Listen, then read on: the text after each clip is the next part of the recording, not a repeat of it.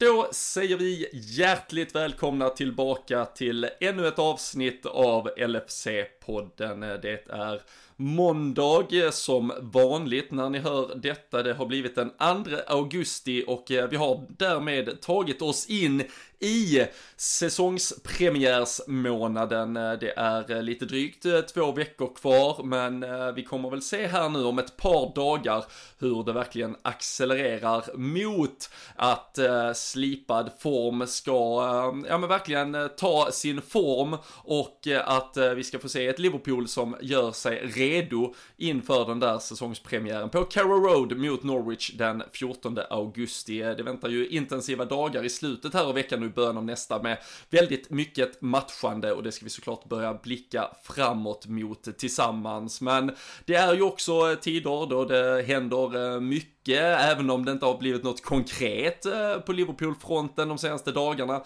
Men mycket rykten, mycket snack, man försöker hänga med i allt som händer där ute och eh, då är det ju väldigt bra att man har LFC.se med sig och eh, det har ju vi alltid här i podden. Det är ju den officiella svenska supporterklubben, de är såklart med och backar upp Sveriges härligaste Liverpool-podd också. Så alltid kul att göra de här avsnitten tillsammans med LFC.se, alltid väldigt kul att ha er med som lyssnare också. Och eh, framförallt väldigt, väldigt kul att alltid ha någon på andra linjen att prata med. Så jag tycker att vi gör så här att vi spelar jingeln, sätter oss till rätta och så välkomnar jag in Daniel Forsell i dagens samtal om The Mighty Reds.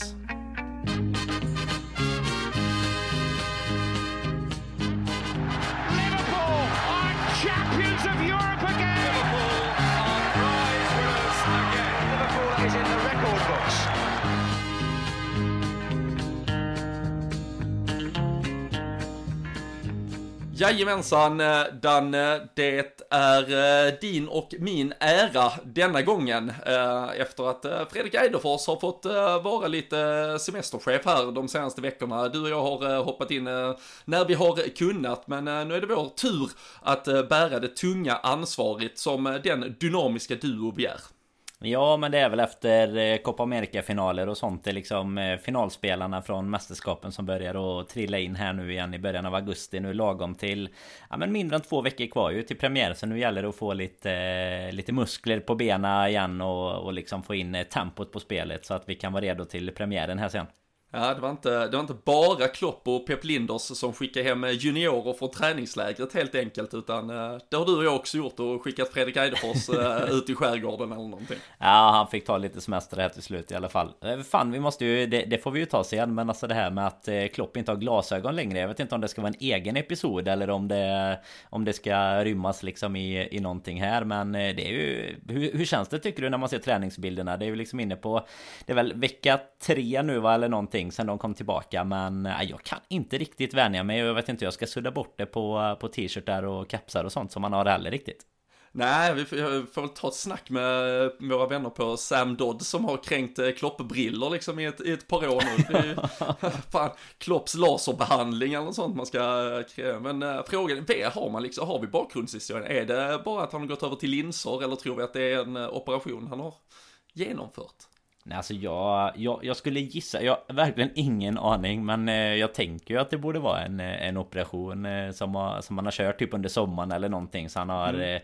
liksom under tiden ledigheten har han kunnat och ja det, det, blir väl lite Jag tänker att det borde vara lite jobbigt ett par dagar eller någon vecka eller mer när man har gjort det Så att då Kanske han har gjort det under sommaren och så vi, vi får väl se. Det borde ju, alltså det är ju ruggigt dåligt att det inte har kommit ut något eh, av liksom från träningslägret det, av någon det, är det här, det är ju det här The Athletic tar mina ja. pengar för att James Pierce ska kunna göra något bra av liksom. Exakt så är det ju och vi hoppas ju att den första frågan annars på presskonferensen inför premiären blir eh, ja men exakt den. Eh, om det nu är linser eller om det är, för fan kan ju inte magiskt ha fått synen tillbaka bara så i alla fall så att eh, nej vi, vi får ju kolla lite hur de ska göra med de här kloppbrillorna och sånt med men Eh, man får leva på på de minnena från när det gick sönder mot Norwich och det var någon mer match de, det gick sönder. Han kanske är trött på det. Han har haft sånt.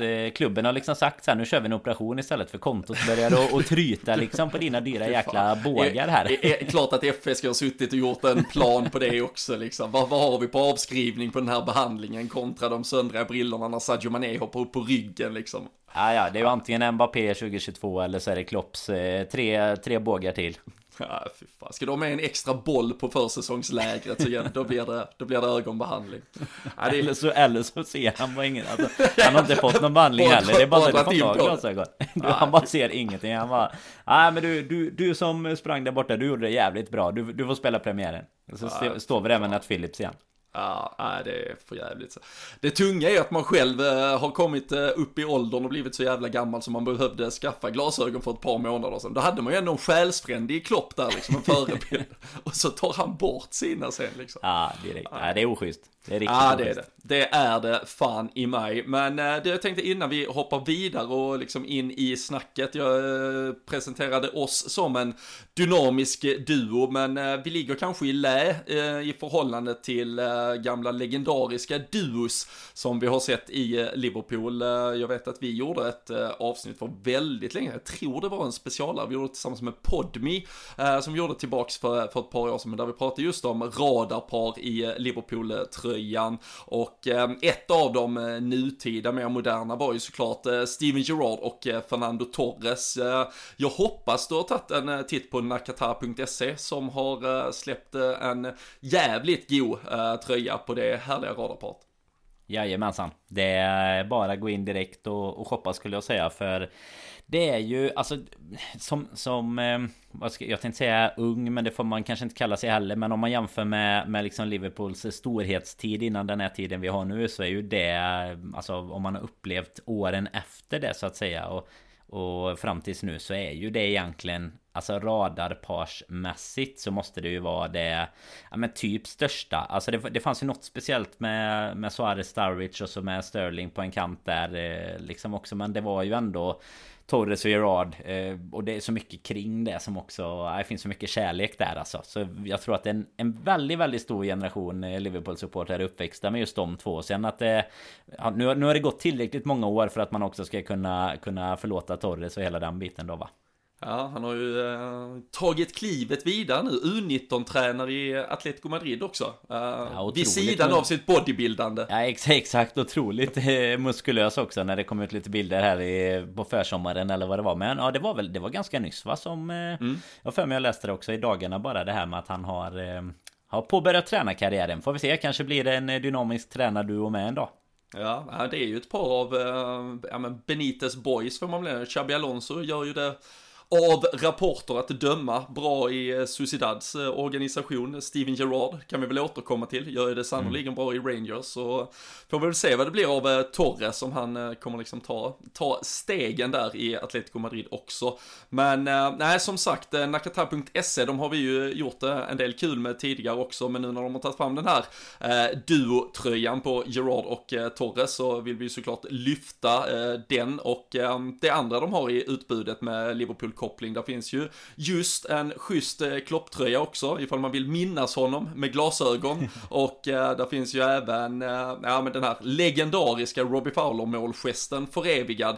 Eh, både, vet inte om den finns i t-shirt men det eh, finns en jävligt snygg eh, sweatshirt eh, inför hösten i alla fall. Och sen är det även då Anfield-print och lite annat. Så det finns ju jävligt mycket med Liverpool-koppling. Och använder man koden LFC, man ska plocka på sig minst två produkter i varukorgen där. Eh, det kan ju vara två t-shirtar eller så varierar man sig med någon eh, tavla eller något annat kul också. Men två Liverpool-produkter, eh, använd koden LFC så får ni 20% rabatt på hela köpet. Så det är väl perfekt att, ja, helt enkelt fylla på garderoben lite inför hösten, inför att matcherna börjar väldigt snart här och vill man inte... Bara ta, bara ta det ja. sista från semesterkassan nu egentligen och, och liksom, okej, okay, finns det, finns det minsta eh, slatt kvar där i så, så är det bara att gå in där så man inte behöver ha något kvar här till gäster nu. Nej, nej, alltså nu, det handlar ju om att, det är ju att tömma allting och uh, leva på minnena liksom av Klopps brillor, Robbie Fowlers målgest och uh, ja, den otroliga duon som uh, Torres och Gerard var. Det,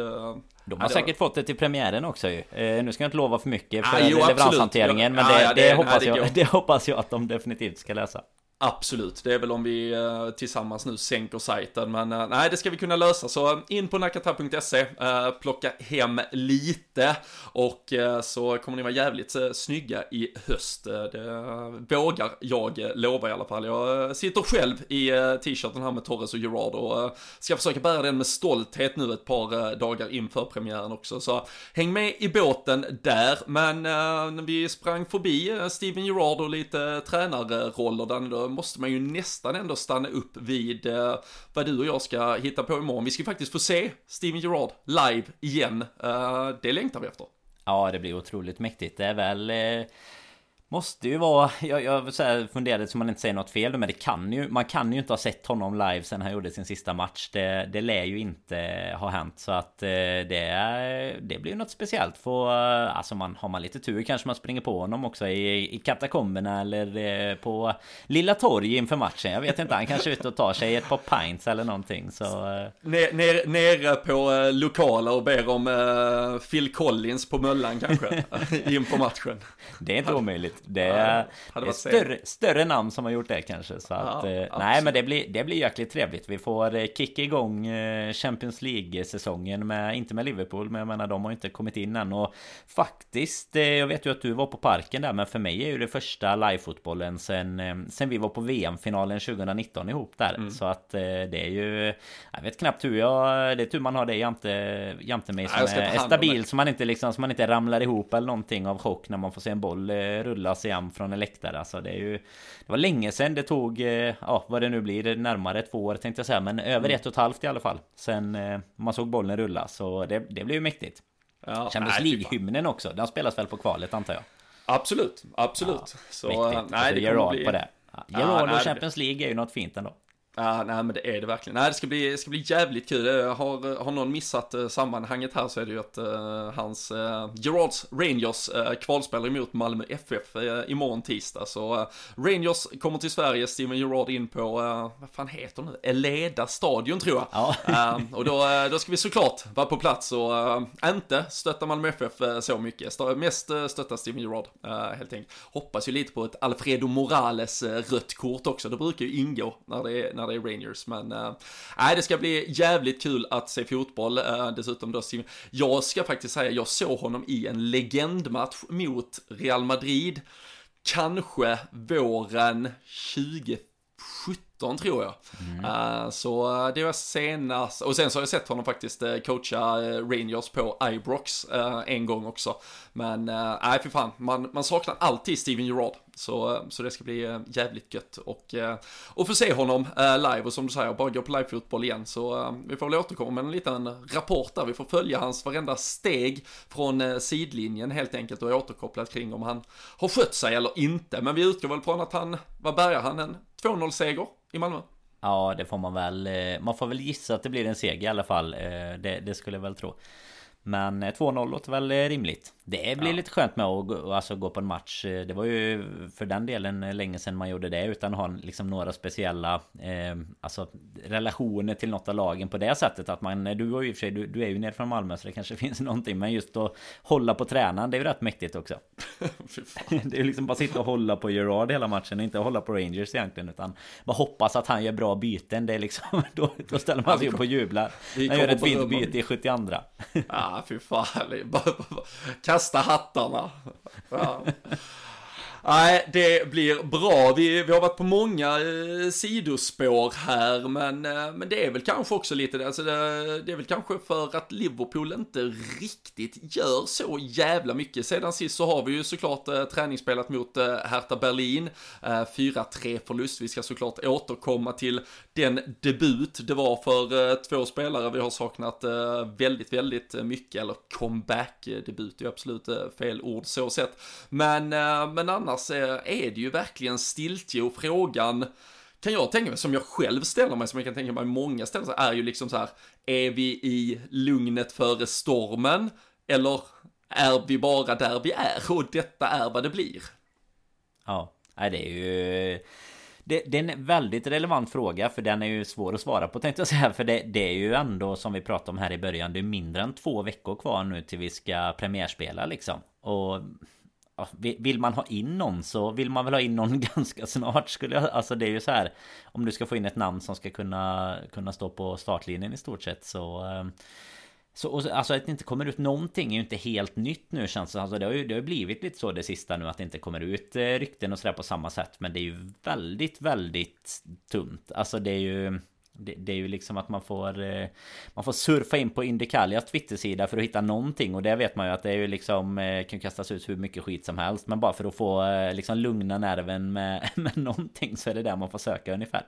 Men det finns ju ingen så här stark känsla för att det är någonting på gång överhuvudtaget, tycker inte jag.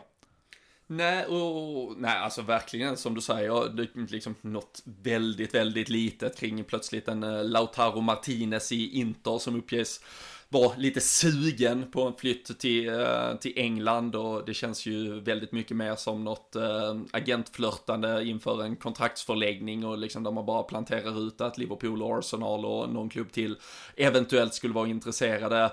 Det var väl något under gårdagen om att eh, Sauls representanter skulle vara liksom på väg till England för att förhöra sig närmare kring intresse och att både då Liverpool och Manchester United skulle finnas med i någon eventuell pipeline där och sen kom det väl någonting, men det var också liksom en efterhandskonstruktion som jag absolut inte kan ge något. Ens som att, eh, ja men Daniel Malen som ryktades lite till Liverpool i början av transferfönstret som valde Dortmund. Han är ju redan klar för Dortmund nu också, så det spelar egentligen ingen roll alls. Men att det skulle ha funnits då kanske en ganska stor möjlighet att han blev Liverpool-spelare ifall Liverpool hade lyckats bli av med Divock Origi och eller Shadan Shakiri lite tidigare för att eh, liksom både då frigöra plats i truppen och även ekonomiskt liksom eh, få balans i böckerna. Men, eh, men det är som du säger, alltså det, det är ju egentligen ingenting som händer, ingenting som intensifieras och eh, då, då, då, måste man ju själv börja landa i liksom att kommer det här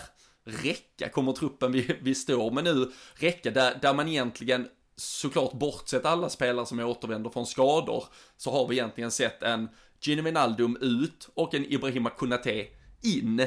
Uh, medan än så länge, visst det är Manchester United bara som har ja, spänt upp musklerna med Rafael Varan och uh, Jadon Sancho. Men där även då att Manchester City kanske med start idag, vi kan väl eh, stanna lite vid liksom Harry Kane och hans icke återvändande till träning med Tottenham idag, Jack Relish-ryktena eh, intensifieras också. Men liksom var, Liverpool står sig nu liksom med, ja fram till fredagens då, eller nästa fredags premiär så är det 11 dagar till att Premier League sparkar igång. Och eh, jag tycker själv det är ganska svårt att ja, men sätta fingret på om vi är en titelutmanare, är vi en topp 4, är vi, riskerar vi liksom att vara ute? Var, var känner du att vi är någonstans eh, just nu i, liksom, i, i detta bygge och i den konkurrens som finns.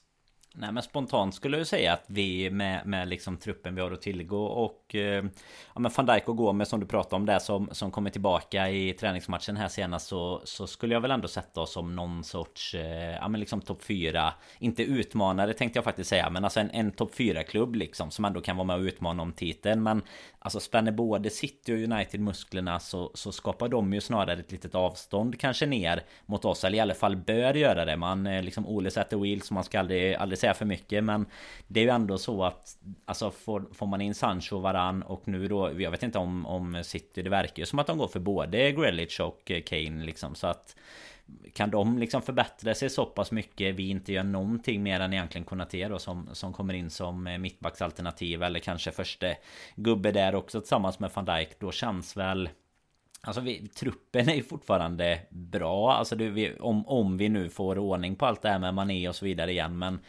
då... Jag, jag vet det känns ju... Det, det, finns ju ingen anledning att sätta oss i en... På en högre liksom pedestal nu än vad det i så fall har gjort inför andra säsonger. Utan då känns det som att vi kanske snarare är... Ja men runt 3-4 egentligen. För jag menar vi har ju ändå Chelsea som, som har sin Champions League-seger i ryggen. Eh, och ja men lite sådana bitar. Alltså det kommer väl utmana det nerifrån också. Men jag tycker väl ändå att det är kanske vi fyra då Manchesterklubbarna, vi och Chelsea som ändå på förhand sådär kanske lämnar de andra Londonklubbarna som Spurs och framförallt om de tappar eh, Harry Kane. Nu, nu såklart kan ju det sätta igång en dominoeffekt med övergångar överallt liksom. Men annars känns det väl som att det är vi fyra och så kanske då egentligen City och United seglar upp som de Alltså självklara titelutmanarna kan jag tycka Men eh, City är väl alltid Alltså hade de inte gjort någonting så hade jag väl fortfarande kanske hållit dem som lite favoriter Även om de väl egentligen behöver få in en Ja men typ en Harry Kane är ju en perfekt värvning för dem nu efter att Agüero har lämnat och sådär Så att eh, Sätter väl absolut dem som eh, favoriter från start i alla fall med, med som du säger 11 dagar kvar till premiären. Jag vet inte vad mm. Håller du med nej. mig om, om City? Ja. Ja, men, nej, jag, jag, ja, antagligen. Jag tycker det är svårt. Jag tittar bara lite på vad, hur spelbolagen eh, rankar det just nu. Jag tror City att vinna Premier League stod väl typ i 1,70 eller något sånt. Medan då typ United, Liverpool, Chelsea var ganska jämnt fördelat kring liksom 6-7 äh, eh, gånger pengarna. Äh, och det det är ju ett jävla statement egentligen på förhand kring mm. vilka stora favoriter Manchester City är. Sen har ju Manchester City än så länge inte blivit ett bättre lag än vad de var förra säsongen. Sen som sagt så kan ju väldigt mycket hända och skulle de få in en Hurricane framförallt. Jack Grealish är ju en, alltså en fantastisk värvning, men det, alltså det är någonstans en in, en ut. Är det han som spelar mer än Phil Foden? Är det han som ska spela istället Exakt. för Raheem Sterling? Raheem Sterling som plötsligt är i form istället, tycker jag ju är en bättre och farligare spelare. Och, ja, men att han alltså, gör den värvningen för typ en miljard antagligen är ju rätt det, det tycker jag ju bara känns rätt sjukt. Lite som du är inne på. Alltså det är lite så här, de, det hamnar ju inte bättre än någon av dem som, alltså som de Nej, har idag egentligen. Och, och alltså ska jag väl, alltså visst nu är, vi gjorde en sån sommar 2014 när vi skulle ersätta Suarez, eh, Tottenham gjorde väl sin när de skulle ersätta Gareth Bale. Du kan gå jävligt fel, men för ett lag med Aston Villa skulle de få, alltså över en miljard att kunna förstärka sitt lag. Alltså för visst, nu var Grealish skadad lite, men vad kom de till slut? 10, 12 mm. förra säsongen.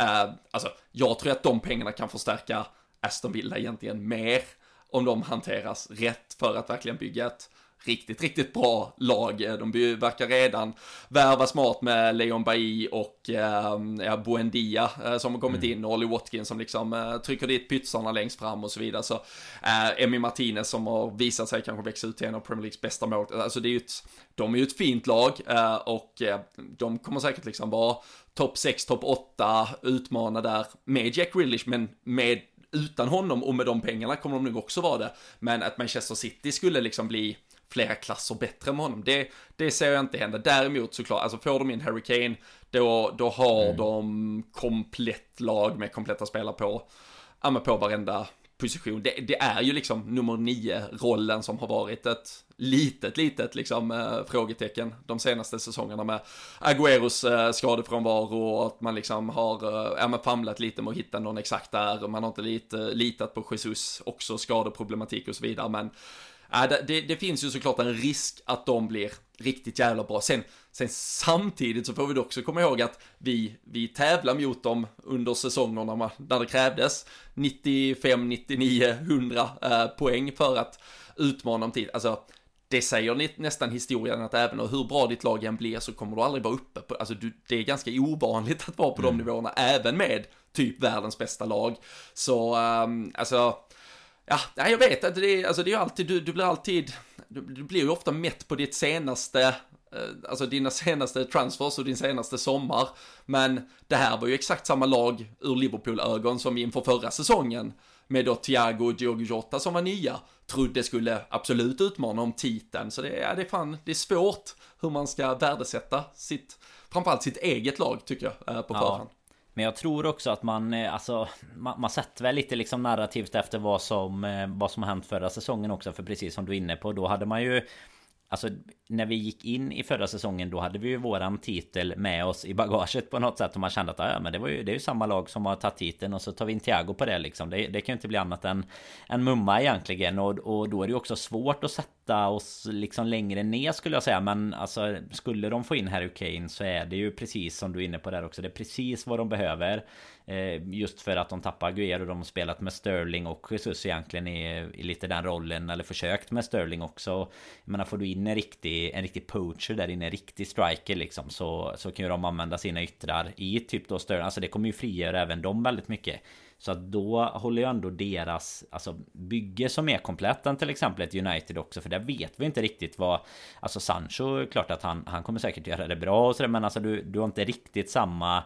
Vad, vad, ska man säga? Du har inte riktigt liksom spelsättet och hela den eh, biten som, eh, som United har haft de senaste åren. Utan nu tar de ju sig ändå, tar, alltså, tar ju sig långt fram men i en liga som egentligen ganska tidigt avgörs av City också så det blir liksom inte någon utmanare på det sättet och då Då är det klart att då är det väl vi som också ska vara med där alltså det tycker jag ändå det är ju den förväntansbilden man ska kunna sätta på, på vårt lag tycker jag men Man hade väl hoppats tappats egentligen, alltså och det är väl lite för att det ska kunna komma in något nytt. Som till exempel när Jota kom in då så hade vi ju ändå det här att Alltså utan att man visste det precis ända från början så, så visade det ju sig att det var så här okej okay, om inte Mané riktigt funkar, men då har vi en Jota istället. Och där handlar väl väldigt, väldigt mycket om att de ska få vara, vara skadefria. För att jag tror att Våran 11 som vi kommer ställa på benen liksom i första matchen Eller beroende på nu då hur formen är på dem Copa America och, och Henderson och så vidare. Men om, det, om vi nu kan ställa bästa laget laget på planen Då tycker jag ju att vi är Alltså då är vi utmanare till Manchester City. Om man tar 11 spelare mot 11 spelare Men det är väl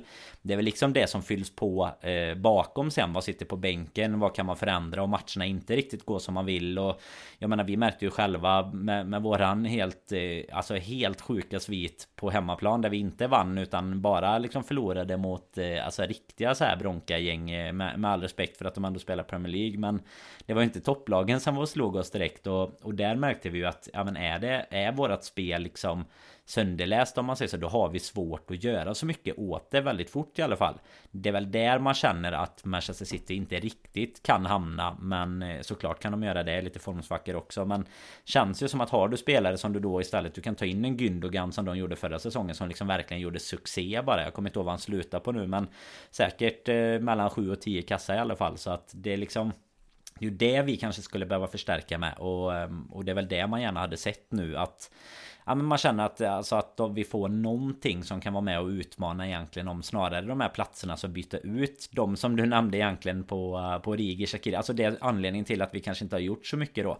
De, Det är ju de man kanske själv också hoppas att man på något sätt ska kunna uppgradera snarare än att man ska uppgradera en en liksom eh, van Dijk eller en Trent eller en Robertson. Alltså där har vi ju spelare på de positionerna som, eh, som, som håller liksom. Men det är ju det är ju vad som händer om det blir Det behöver inte bli som förra säsongen att det bara är mittbackar som går sönder Men kan gå sönder en ytteranfallare och en eh, mittback säger vi och då är det liksom okej okay, vad ska vi spela med istället då? Vad kan vi göra ja, istället? Exakt.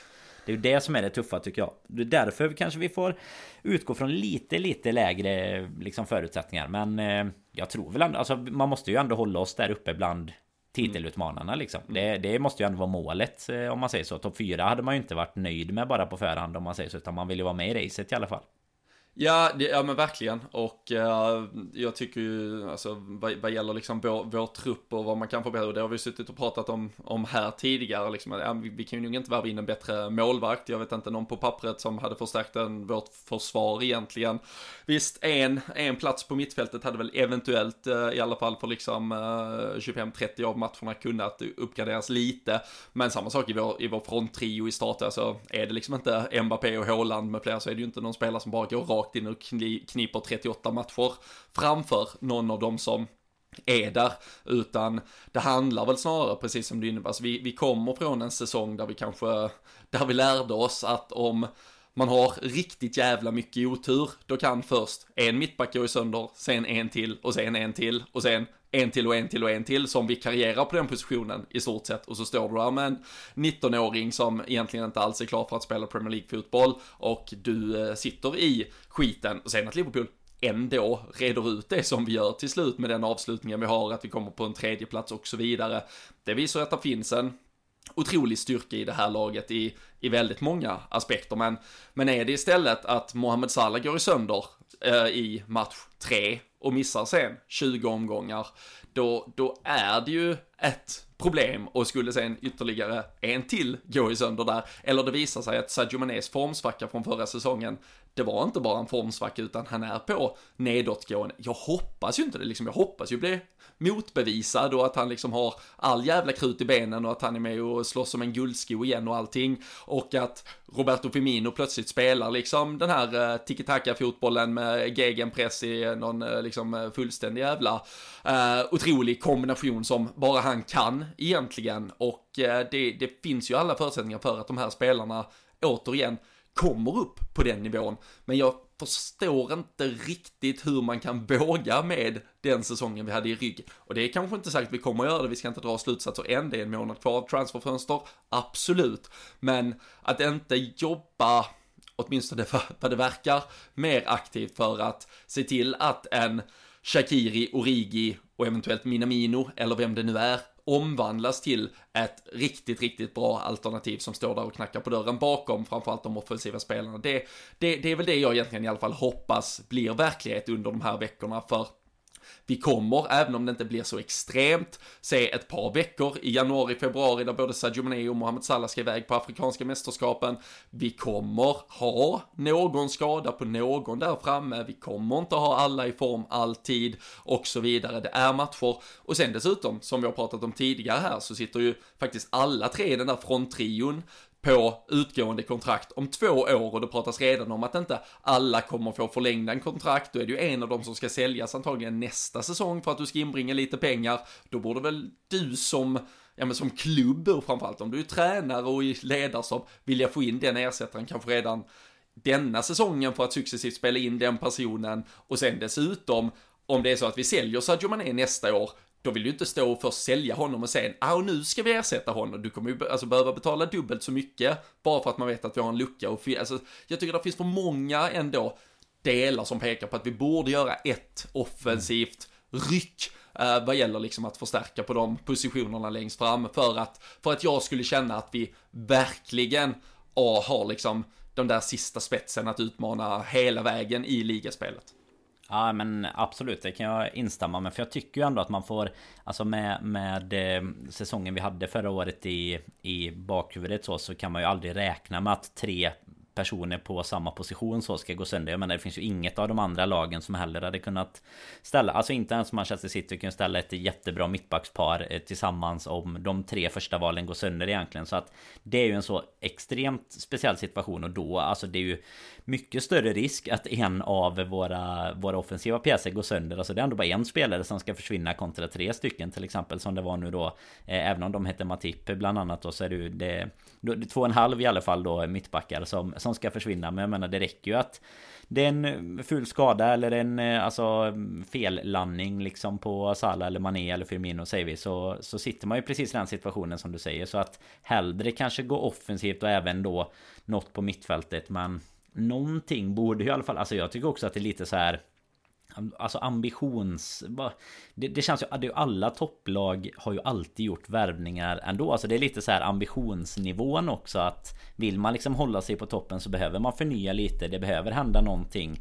Och det kanske inte behöver vara en, en ny liksom superduperstjärna som behöver komma in. Men det måste hända någonting för att hålla alla på tå. Det måste finnas utmanare om positionerna. Och liksom man, man, får inte bara sitta och bli fat and happy på sin position. Även om man... Om man är Robertson till exempel som egentligen är given i, i 39 av 38 ligamatcher liksom. Men det är fortfarande så att det behöver hela tiden finnas någon som utmanar för att ja, men du ska hålla den här extrema kvaliteten på alla och då eventuellt om nu någon skulle gå sönder. Men eh, ja, vi får väl se här vad Edwards och gubbarna kan ha i kikan.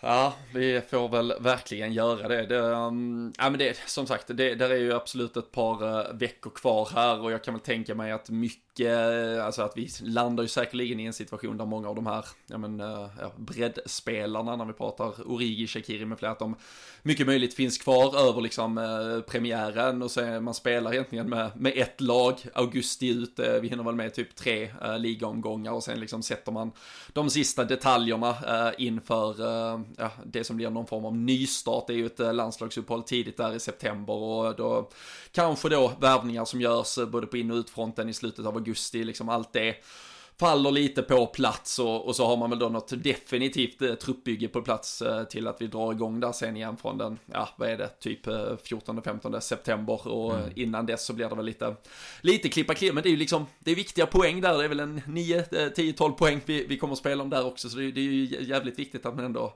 är med och kniper dem där direkt. Så vi, vi hoppas väl att eh, det finns en eh, bra tanke och plan för hur vi ska vara up and running, redo att uh, springa på när det väl är dags. Uh, 3-4 mot uh, Hertha Berlin var ju varken något som resultatmässigt imponerade, det var väl absolut fint kombinationsspel, ett par uh, flinka fötter, en Naby Keita som fortsätter visa att han är världens bästa försäsongsspelare, men det, det, är ju heller liksom inte supertryggt att uh, släppa in fyra mål samtidigt som vi såklart är i en situation där vi nu roterar runt och uh, låter väl i stort sett 7-8 mittbackar spela de här träningsmatcherna den senaste tiden. Och framförallt då, vi får ju ändå ta med oss det stora, stora glädjeämnet, så fick vi ju se Virgil van Dijk och eh, Joe Gomez eh, tillbaka i, eh, ja men den röda skinande nya matchtröjan. Och på planen igen, drygt 285 dagar sedan sist, den där otäcka smällen mot Everton. Och det, ja det var ju det var vackert ändå att se också så tydligt vilken resa de två har gjort tillsammans. Det tog ju bara någon vecka från att van Dijk skadade sig till att det var Joe Gomez tur och eh, sen har de ju gått den här kampen mot comebacken tillsammans. Ja men verkligen och det var ju Alltså som, som vi har varit inne på innan Man drar väl inte för mycket tecken Framförallt inte av de här lite tidigare träningsmatcherna Men det var ju liksom höjdpunkten i Ja men i denna matchen såklart. Eh, även om vi, vi fick mål på eh, Minamino och Oxlade och sådär också Så var ju det att få se Alltså redan då när När det ett par dagar innan började snackas om att van Dijk skulle spela Så var det ju någonting som Som bara tände till lite igen Att man så här kände att okej okay, då kan han spela här. Då har han ju tre veckor i stort sett på sig till att bli klar till eh, premiären också Så att det saknas väl lite matchrytm såklart som det gör hos alla andra också Men de här eh, två speciellt i och med deras långa frånvaro. Men det är ju alltså extremt, det går inte att säga hur viktigt det är att få tillbaka en, alltså framförallt Gomes får ursäkta, men att få tillbaka van Dijk som både liksom ledarfigur på, både på och utanför planen antagligen, men även alltså hela Alltså bara hans aura liksom när han spelar eh, är ju Alltså det, det kommer vara så extremt viktigt för laget kommande säsongen att eh, Ja men att han kommer tillbaka riktigt. Eh, och Nej det var väl det absolut bästa att ta med sig. Som du säger 3-4 förlust men Ja, det, det finns en motståndarsporterna fick något att skratta åt när han, eh, när han missade någon glidtackling och halkade till lite där Men ja. det, det är mm. inte, alltså det, det, har man ju fått höra Men det är värre saker har hänt i alla fall Så att eh, det gör mig inte särskilt orolig inför säsongspremiären för hans del Utan bara att de är tillbaka är ju är jätte, jätteviktigt alltså mm. Nu, eh, nu väntar ju då eh, två eh, ytterligare, vi gick ju från de här två 30 minuters matcherna vi körde där som den, som den absoluta startpunkten på de här försäsongslägren. Nu har vi ju för det första flyttat oss till Evian i Frankrike, det är ju Klopps riktiga favoritnäste, där har vi ju varit ett par somrar också. Träningsmatcher mot Bologna på torsdag, två gånger 60 minuter istället. Uh, hunnit med alla jävla varianter på, uh, på ja, matcher här. Det, det, är något uh, nytt och spännande. Jag, jag, har inte noterat om andra lag har spelat de här supersuspekta uh, olika liksom, tiderna. Det, alltså det är också så här två olika matcher är 60 minuter. Det är ju visserligen det med, jag tror det är en dryg timme från att liksom första då matchen eller långa halvleken eller vad vi ska kalla det blåser liksom av till att vi startar nästa. men ja, något, något väldigt märkligt upplägg i alla fall som, eh, det är väl äh, gamla polare Kornmeier som han har suttit och tagit en bärs med uppe på 30 James Street som har lagt upp den här legendariska planen. Äh, inspirerad kanske över hur liksom tempot vi drack öl i, jag vet inte. Men äh, sen är det ju då två riktiga matcher sen mot Bilbao och Osasuna söndag och måndag. Men vad, vad vill du se? Nu ser vi som sagt brasilianarna, Fabinho Firmino och Allison, de återvänder.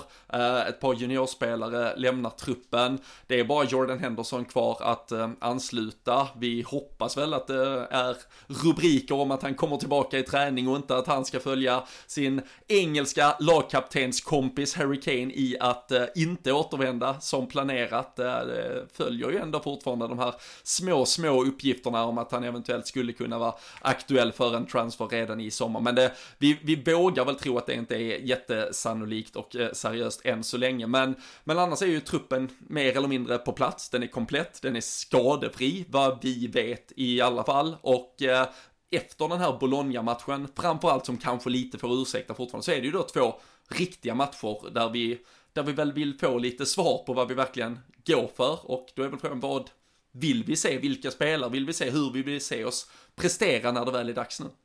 Nej men i och med att det blir eh, Att det blir två matcher på så kort tid Så antar jag ju att man eh, Att det kommer att roteras en del. Annars brukar de här sista matcherna vara Alltså man brukar ju kunna dra lite mer eh, liksom eh, Ja få lite mer svar inför premiären av dem. Och eh, alltså såklart så hoppas man väl att det kommer bli så, så gott som ordinarie lag Men utan att ha någon aning om den fysiska formen på På de som kommer tillbaka Brassan och de här då. Men jag menar det var ju inte De har ju spelat mästerskap ända fram till bara för ett par veckor sedan Så det bör ju inte krävas så mycket eh, och med de säsongerna de har eh, liksom haft här de senaste åren så är det ju väldigt lite ledighet egentligen hela tiden så att känns väl inte som att de borde vara helt ur rytmen heller men eh, såg du förresten vem Henderson passar på att umgås lite med under semestern?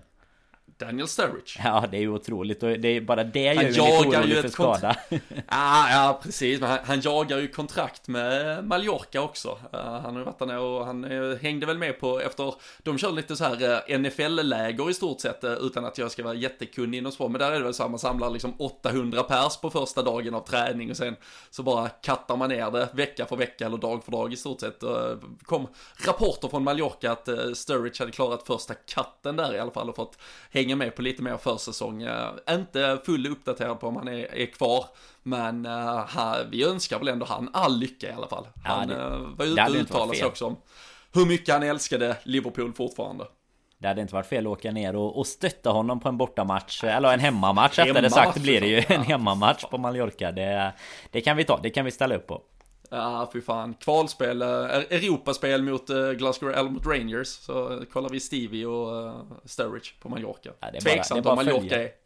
Champions League-kompatibla i och för sig kanske. Vi, vi, får åka upp och så tar vi Madrid på vägen och kolla Torres U19-gubbar. Så är det ju, har man gjort hela, hela svängen där med sina gamla gubbar. Men eh, nej, jag vet inte. Men vad, vad, känner du för de här två sista, alltså de två, eller de matcherna som är kvar om man säger så? Det, jag tycker ju att det är lite svårt just för att det är två dagar på rad. Så känns det, du, du sätter ju inte in någon och spelar 90 gånger två liksom. Det nej, men vi vill, alltså man vill väl ändå, alltså om nu Bologna-matchen här blir lite, det blir liksom lite klippa klistra, mm. alla ska få sina sista minuter, det finns väl liksom redan typ ett bestämt fysiskt eh, upplägg för liksom när och var och hur du ska få dina minuter i stort sett och det är det viktigaste där. Men man vill väl ändå säga att en av de här två matcherna, eh, sen vilken det är och hur exakt det ska resonera, men att en av dem är det är liksom eh, alltså, testet inför säsongen. Det är den tänkta startelvan. Alltså, det är ju inte heller så att vi är ett framförallt med tanke på allt vi har nämnt om att vi inte har värvat och vi har i stort sett inte gjort några förändringar.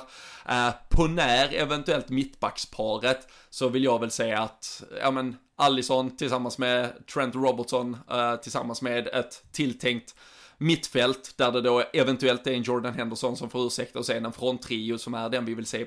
Alltså, det kommer inte vara jättesvårt för Daniel Farke och Norwich att veta ungefär till 99% hur vi kommer att ställa upp ändå i premiären, så då vill jag väl ändå se det laget spela tillsammans en match för att känna att, mm. att det faktiskt klickar.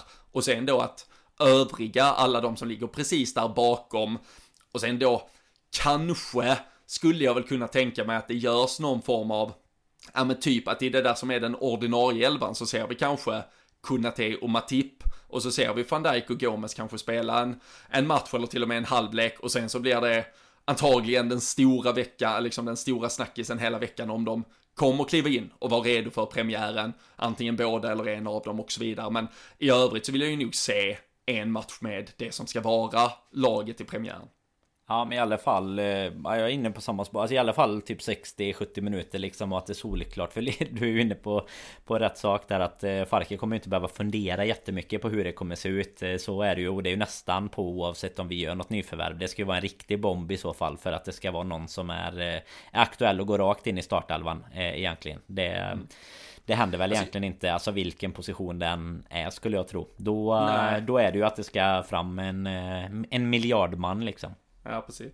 Ja, men min, min känsla så här med, eh, ja vad har vi då, vi har 12 dagar kvar till Liverpools premiär, det är väl att vi, jag, jag, tror vi i eh, en av de två matcherna där som vi spelar nu till helgen så kommer vi nog få se Allison i målet, vi kommer se Trent, Kunate, Matip och Robertson i en backlinje, vi kommer se Fabinho, Keita och Thiago på ett mittfält och vi kommer att få se eh, Jota, Salah och Mané längst fram. Eh, Firmino då som, dels kommer det väl vara som vanligt en ständig diskussion med han eller Jota som ska starta. Eh, nu kommer han in lite senare i truppen, Jota har fått fler veckor med laget, så jag kan tänka mig att han går först nu direkt i början. Eh, Keita kommer nog kanske gå före Henderson såvida han inte kommer rakt in och liksom är helt redo. Eh, Keita har ju trots allt imponerat. Jag tycker han ändå kan få en chans att, att visa sig fram tills att eh, vi får rapporten om att han har fått någon eh, äh, tåskada precis inför premiären. Um, så, så är det antagligen en elva som kommer vara den som fightas för att bara behålla sin plats inför premiären och sen så kommer typ en Henderson, gå lite kamp mot klockan, blir han fysiskt redo, ja då kanske han kliver rakt in. Van Dijk, Gomes, samma diskussioner där, men annars, där tycker jag ändå vi har liksom en potentiell startelva i en premiär och den hade jag velat se i en av de två matcherna, att få mm. då typ 60-70 minuter. Ja, och det mittfältet där är väl, alltså det ska väl mycket till känns det som om, om Henderson ska kunna gå in direkt egentligen. Och jag menar Keita ändå Alltså nu, nu får man ju eh, dra sig för då för att det är 12 dagar kvar och allt eh, kan hända. Men alltså han har ju spelat så pass bra eh, på försäsongen att han ser ändå redo ut och, och, och framförallt tycker jag eftersom det är en, en match mot ett lag i första matchen då där vi ändå förväntas ja, men vara ganska bollförande och dominanta om man säger så mot ett Norwich så, så tycker jag väl att Keita känns som det hade varit ett bra alternativ att börja spela mot också. Sen eh, såklart så, så ska det ju ställas frågor när, när alla kommer tillbaka och fysiska status och sådär men känns ju ändå som att han är den som har stuckit ut mest och återigen i, i matchen sist liksom alltså han ser ju han är ju fröjdig och god att titta på alltså när, när det stämmer för honom. Det är ju en eh, alltså en extremt rolig fotbollsspelare att se eh, Så länge allt, allt går rätt. Han gör ju någon eh, sån här riktig Du vet bara släpper den mellan benen och går åt andra hållet. Eh, Blev ju en, en fin GIF av det sen efteråt. Jag menar det ser ju Det är riktigt kul att se en sån spelare när, när han är i sitt flow liksom. Det problemet är väl att det har varit Alldeles för sällan såklart Ja, och alltså, jag, jag är ju den första att eh, liksom räcka upp handen kring, kring vad jag har eh, uttalat för åsikter kring eh, hans framtid i, i klubben och jag är ju verkligen inte bevisad än på att han har vad som krävs och att det håller, för det brukar ju se ut så här liksom. Det, det är ju såklart med glimten i ögat, men det är ju inte heller helt felaktigt. Man påstår liksom att han är en av liksom de bästa försäsongsspelarna som finns där. Det ser alltid helt fantastiskt mm. ut när han spelar den här typen av matcher. Men jag kan ju samtidigt känna att när han då gör det, om han nu är skadefri vid premiären om 12 dagar, alltså i alla fall, ska han någonsin ha en chans att kanske eh, ta med sig den formen in i en säsong, så är det ju när han får gå rakt in i säsongen med den formen. Om han istället åsidosätts i nu 12 matcher framöver och sen så ska han plötsligt börja hoppa in igen när han kommer tillbaka till ett kallt och pissigt England som eh, liksom i november någon gång och så gör han eh, sju minuters inhopp hit och dit och tycker livet suger. Då kommer vi aldrig få se eh, den här touchen och, och, talangen igen utan sen kommer han kanske liksom inte behålla den platsen jättelänge, who knows, men hellre liksom att han ändå får ta med sig den formen in i säsongen och få försöka behålla platsen i alla fall mm. och sen så får vi se om han om han lyckas, men... Uh, Man vet ju inte om det eventuellt är det ju ett problem också att de här försäsongsmatcherna det blir ju liksom ja, men lite mjukare spel, det blir ju lite mindre tempo. Alltså det är klart att det, det kan ju passa honom jäkligt bra, det kan se ja, väldigt exakt. bra ut och sen och jag... så när du väl kommer in i säsongen och det smäller på liksom, ja, men då, då är du, du måste ta de här extra löpningarna. Alltså jag menar tittar du på, vi säger nu då som sist Hertha Berlin-matchen, alltså man, man orkar ju inte bry sig jättemycket om inte Naby Keita orkar. Det tar riktigt den här sista löpningen bakåt liksom och, och det händer någonting. Men jag menar gör han det mot Norwich då sitter man ju där och analyserar det och är fly förbannad och sådär. Så jag menar det, det är ju mycket som kanske också liksom glöms bort och göms i en träningsmatch och på en försäsong som eh, gör att vissa spelare kanske kanske lampar sig bättre för försäsongen för vanliga säsonger egentligen. Men eh, du vet du får någon sekund extra och jag menar för de här spelarna på den här nivån så är ju en sekund det är ju liksom vad, vad 20 sekunder hade varit för dig och mig gemensamt med våran bollkontroll liksom. Jag menar då, då kan ju fasen nästan vi göra överstegsfinter. Ah, nu ska vi väl... Vi ska vara försiktiga. Vi ska vara lite försiktiga här med vad vi säger kanske. Men äh, nej, äh, så, så är det ju. Men, äh, men håller du med mig annars i liksom fronttrio, Diogo Jota framför Firmino kanske med tanke på att han också återkommer sent nu till laget och att äh, vi inte helt i onödan i alla fall om det finns minsta lilla frågetecken kring liksom exakta fysiska statusen på van Dijk och Gomes att vi, att vi ger dem någon vecka till uh, och liksom får komma fullt tillbaka uh, och att man inte stressar på det i onödan.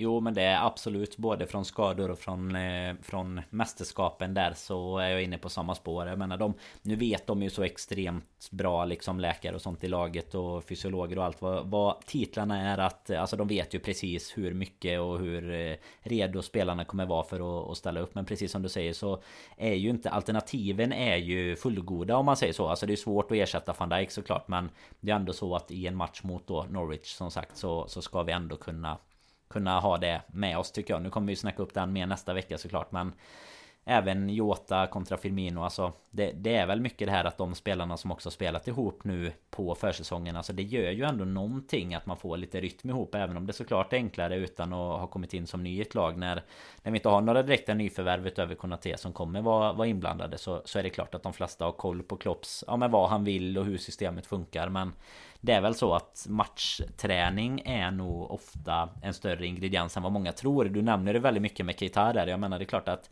står du över 10 matcher och som du säger blinkastad i november och tycker att livet suger lite halvt liksom. Då är det ju också svårt att få den här rytmen. Alltså det ser man ju gång efter annan. Eh, framförallt vi som, som är intresserade av Fantasy Premier League liksom att helt plötsligt är Calvert Lewin inne i stimmet och då gör han liksom mål i fem matcher i rad och sen är han borta fyra matcher i rad. Alltså nu, nu kanske det var ett dåligt exempel för att han är given i, i sin elva ungefär men väldigt många spelare är ju sådär. De kommer in, gör det jäkligt bra en stund och sen försvinner de och det blir ju mycket det här ja, med rytmen som du inte får om du bara får fem minuter här och där. Så eh, nej, absolut. Mm. Kolla på Divock Origi. Ja, ja När till och med han kan ha ett stim. Ja, för fan. Hold it uh, där alltså. Det var väl bara någon dag sedan, det var sju år sedan han uh, kom Jajamensan. till Liverpool. Uh, men det är, väl, det är väl kanske dags att börja tacka för minnena. Nej, jag förväntar mig att han har en plats i, i sekten i fantasy. Ah, fy fan alltså, ska man, ska man vara där och pilla med tången, alltså det, det känns eh, ytterst eh, tveksamt. Eh, man har ju trots allt en intern liga här i, eller vår lilla in, interna poddliga, din och min head-to-head-tävling att försvara en, en titel i. Då, då är frågan om det är Divock Origi man litar till kommande säsong. Men där ska väl in i alla fall tre Liverpool-spelare tycker jag till premiären, när det ändå är Norwich som står för man vet ju att hade Luis Suarez varit kvar så hade det varit ganska enkelt när man vet att man ska till Carrow Road att uh, slänga in honom i laget. Men uh, där ska nog in ett par Liverpool-spelare ändå och uh, du, du har ju... gick sist han premiärspelade mot Norwich, Origi. Uh, ja men precis, då gjorde han ju... Han gjorde, han gjorde 1-0 målet. Det, det, kommer inte, det, det kommer jag inte ihåg. Eller om det ja, till det och med ju, sista han gjorde. Ja, kan, nej, för han spelade väl bara 45 minuter och sen så kom Sadio Mané in. Och sen, eller bytte någon annan av honom. Det, Nej, ju det, den, det får vi eh, återkomma till. Jag minns i alla det, fall att, att han ja, det, gjorde mål i det är ju, Alltså det är ju 1920-säsongen när ja, vi vinner absolut. Eh, guldet till slut. Och där, eh, det var på tal om fantasy så vet ju, Sadio Mané fick ju, han ville ju typ, för, jag tror bara han ville 45 minuter för att han hade ju spelat afrikanska mästerskapen mm. fram till typ sju dagar tidigare. Och ehm, så, så trodde ju plötsligt all, allt folk där ute att Divock Origi hade petat honom. Så han, jag vet han åkte in i många fantasylag sen. Sen startade han väl inte en match till ungefär på hela säsongen. Så det, ja, det var väl en liten missräkning, men, eh, men jag vet att du har suttit som lite, eh, lite ansvarig ändå från eh, poddens håll och du har dragit upp eh, alla ligor, så vill man utmana oss i just fantasyfotboll kommande säsong så finns väl alla möjligheter att göra det nu, både i den allmänna, stora, helt öppna ligan, den finns väl utbasunerad på Twitter och jag tror väl att man, om man var med förra säsongen så är man väl automatiskt inbjudna att vara med igen också. Och sen så har du väl även styrt upp en liten specialliga på alla våra patrons som kan tävla om lite extrapriser också. Ja men det stämmer. Eh, dels både faktan att eh, ligakoden för den vanliga ligan är ute på Twitter och man eh, som du säger har man samma mail bara registrerad så kommer man ju med automatiskt. Men annars hittar man den i vårt flöde och sen är det ju på Patreon. Loggar man bara in där och så ser man även koden till den andra och det blir det ju lite är väl tanken då. Det finns ju faktiskt ett nytt upplägg här. Det är ju en kupp också så att vi har lite lite fler priser där. Det är ju en eh, matchtröja som är grand price i båda liksom. Men sen blir det lite ja men sådana här etapppriser som som du och jag brukar behöva efter ett tag liksom när man vet att det blir ingen seger i, i världen detta året heller men då... När det är dags för de där novemberveckorna med Naby Keita, då är det, Då, då, då, då är det man, mörkt. då, då, är man lika, då är man lika borta i, i sitt fantasybygge där ungefär. Men, nej, men lite tappriser och lite kuppspel och sådär också. Så att eh, det, det kommer bli lite roliga grejer med Ja men både från Samrods och, och annat där också. Så att eh, Mm. tycker ju att eh, vill man till och med ta det, det är ju ganska stor chans ska man ju säga att vinner man våran vanliga liga så vinner man ju säkert antagligen våran liga också. Så att eh, vill man till och med lägga beslag på två matchtröjor så finns ju alla chanser. Ja, för fan. Och då kan man ju vara smart och välja liksom både hemmatröjan och den grymt snygga bortatröjan. Ja det är Eh, typ att två, två bortatröjor. alltså Ja, fantastiskt. En, en till vardags och en till fest. Alltid. Ja, en, en att jobba i och en att, en att fasta Ja. i. Så är det ju. Ja, Perfekt. herregud, så är det. Nej, men vad fan, och det, det kommer såklart vara mycket annat kul på vår eh, Patreon under kommande säsong. Eh, Det är ju en dryg eh, 20 i månaden det kostar att bli Patreon och man gör du på patreon.com slash LFC-podden. Då finns det ju som sagt specialliga där eh, vad gäller fantasy, eh, massa extra priser att eh, vara med och tävla om. Det kommer ju vara vanliga resultattävlingar och ja, men annat uppsnack och kul som kommer där. Specialavsnitt säkerligen kan jag tänka mig under säsongen. Så är man inte Patreon så se till att bli det och då stöttar ni såklart även poddens fortsatta arbete. Så vi håller lågan vid liv här. Men det är som sagt snart dags för Premier League-säsongen säsong, men eh, det är ju också väldigt, väldigt många matcher som ska in på väldigt kort tid nu de närmsta dagarna. Som sagt, de här dubbelmatcherna mot Bologna på torsdag och sen då riktiga genomkörare på eh, söndag och måndag. Så jag tänker att vi gör som så att vi, vi ser väl alla de här matcherna och så tar vi ett riktigt jävla stort och det kan vi ju säkert fresta Fredrik med att vara med också. Förhoppningsvis kan vi sitta alla tre och göra ett ja, men riktigt, riktigt stort uppsnack på typ tisdag istället i nästa vecka eh, inför vad som komma skall och eh, ja, men ge alla våra tankar och funderingar kring både Liverpool och eh, ligan i stort inför säsongen va? Ja, det låter helt eh, perfekt. Det är ju underbart att veta att nästa avsnitt ändå är inför premiären. Det blir ju... Ja. Ja, om, om vi nu inte värvar alltså. Mbappé då såklart. Då kan vi ta ett extra avsnitt. Men eh, Ja, annars blir, blir det, då blir det sju, sju, sju minuter, liten special där vi säger, vad var det vi sa? Exakt. Du bara, dö, du bara ska, vi, vi ska bara ha någonting så att vi kan döpa det till Mbappé 2021. Ja, ja. Nej men det blir, det blir ju riktigt fint. Det blir ju mycket matcher och så ska vi också se om vi Om vi får någon kommentar på hur det är att spela de här eh, konstiga matcherna mot Bologna. De vet förresten vem Bologna har värvat? Eh, Arnautovic, From, from, From a cold. Exakt, rainy night in Stoke Ner till solen bara i Bologna Det är fint att eh, Twitterkontona och sociala medieransvariga fortsätter att, att leverera så är det. Vet du vem som har eh, lagt skorna på hyllan medan vi spelar in detta? Oj, det var svårt det var... Det var svårt. Av- av alla? En, ja, ja, precis. En, men en quiz, eh, för, försöker man utmana mig då, då får man eh, tillbaka.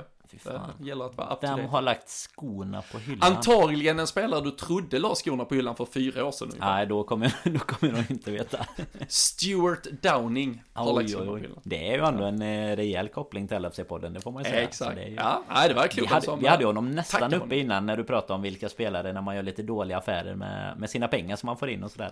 Ja, jag, jag tänkte att det var folk som hade varit och supit på spanska öar när vi pratade också, Sturridge och Henderson på, på Mallorca.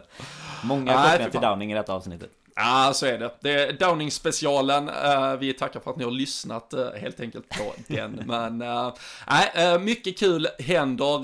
Det här var säkert lite spretigt och allt möjligt, men så är det när vi är lite halvt mitt i semestrar fortfarande och Liverpool vägrar att värva något riktigt jävla stort som vi kan sitta och prata om. Men vi kommer ha massvis med matcher att uh, snacka ner och såklart då en säsong i stort att prata upp.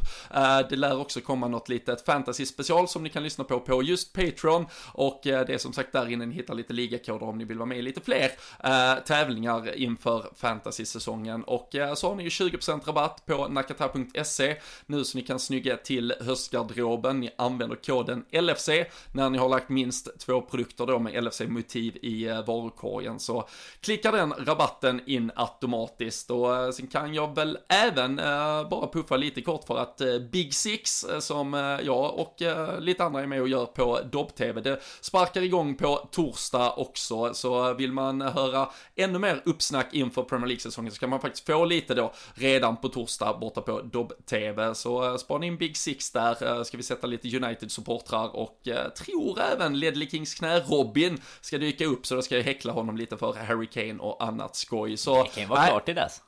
Ja, vi, vi hoppas. Vi Ja, hoppas. fan. Nästan, bara för att se hans min. Och Exakt.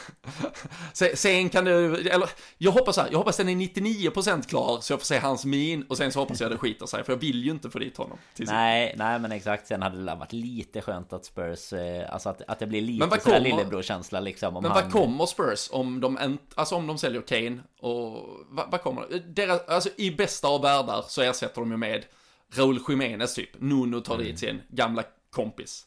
Vad kommer de då? Nej, men- 12 eller? Ja, men det är ju typ de här 8 till 10 positionen. Alltså det är ju nästan snäppet nedan för att utmana om Champions League-platserna. Alltså dra bort hans mål. Sen kanske, alltså Son kommer ju ändå göra mycket mål antagligen. Men du, alltså det, nej, det, Ja. det, det hoppas jag nästan inte för deras skull. eh, Som ändå vill ha någonting att drömma om liksom. eh, Men det, de värvar Origi istället. Ja men det är ju Alltså det är ju inte helt omöjligt att det skulle hända känns det som Men det är ju Alltså precis som du var inne på Alltså att Jiménez skulle gå dit är ju typ eh, Det går ju knappt spela på om Kane försvinner nu Känns det som Bara för att Nej, Nuno har haft honom och hela den biten Ja, nej, vi får se. Sen är det är ju Tottenham. redan. Ja, Tottenham mot City i premiären också. Kan Ja, bli en jävla match. Ja, för fan. Ni hör, uh, nu blev man ju faktiskt lite taggad på Premier League-fotboll. Uh, vi hoppas att ni också har blivit det av uh, den här dryga timmen tillsammans med oss. Vi är tillbaka igen nästa vecka. Då sätter vi verkligen tänderna i säsongspremiären som väntar sen där mot Norwich och så ja, men blickar framåt och tittar tillbaka på allt som har varit. Det är riktigt jävla kul att det närmar sig. Det är kul som vanligt att sitta och prata med er, eller till er åtminstone. Vi hörs och ses snart igen. Ta hand om er tills eh, dess.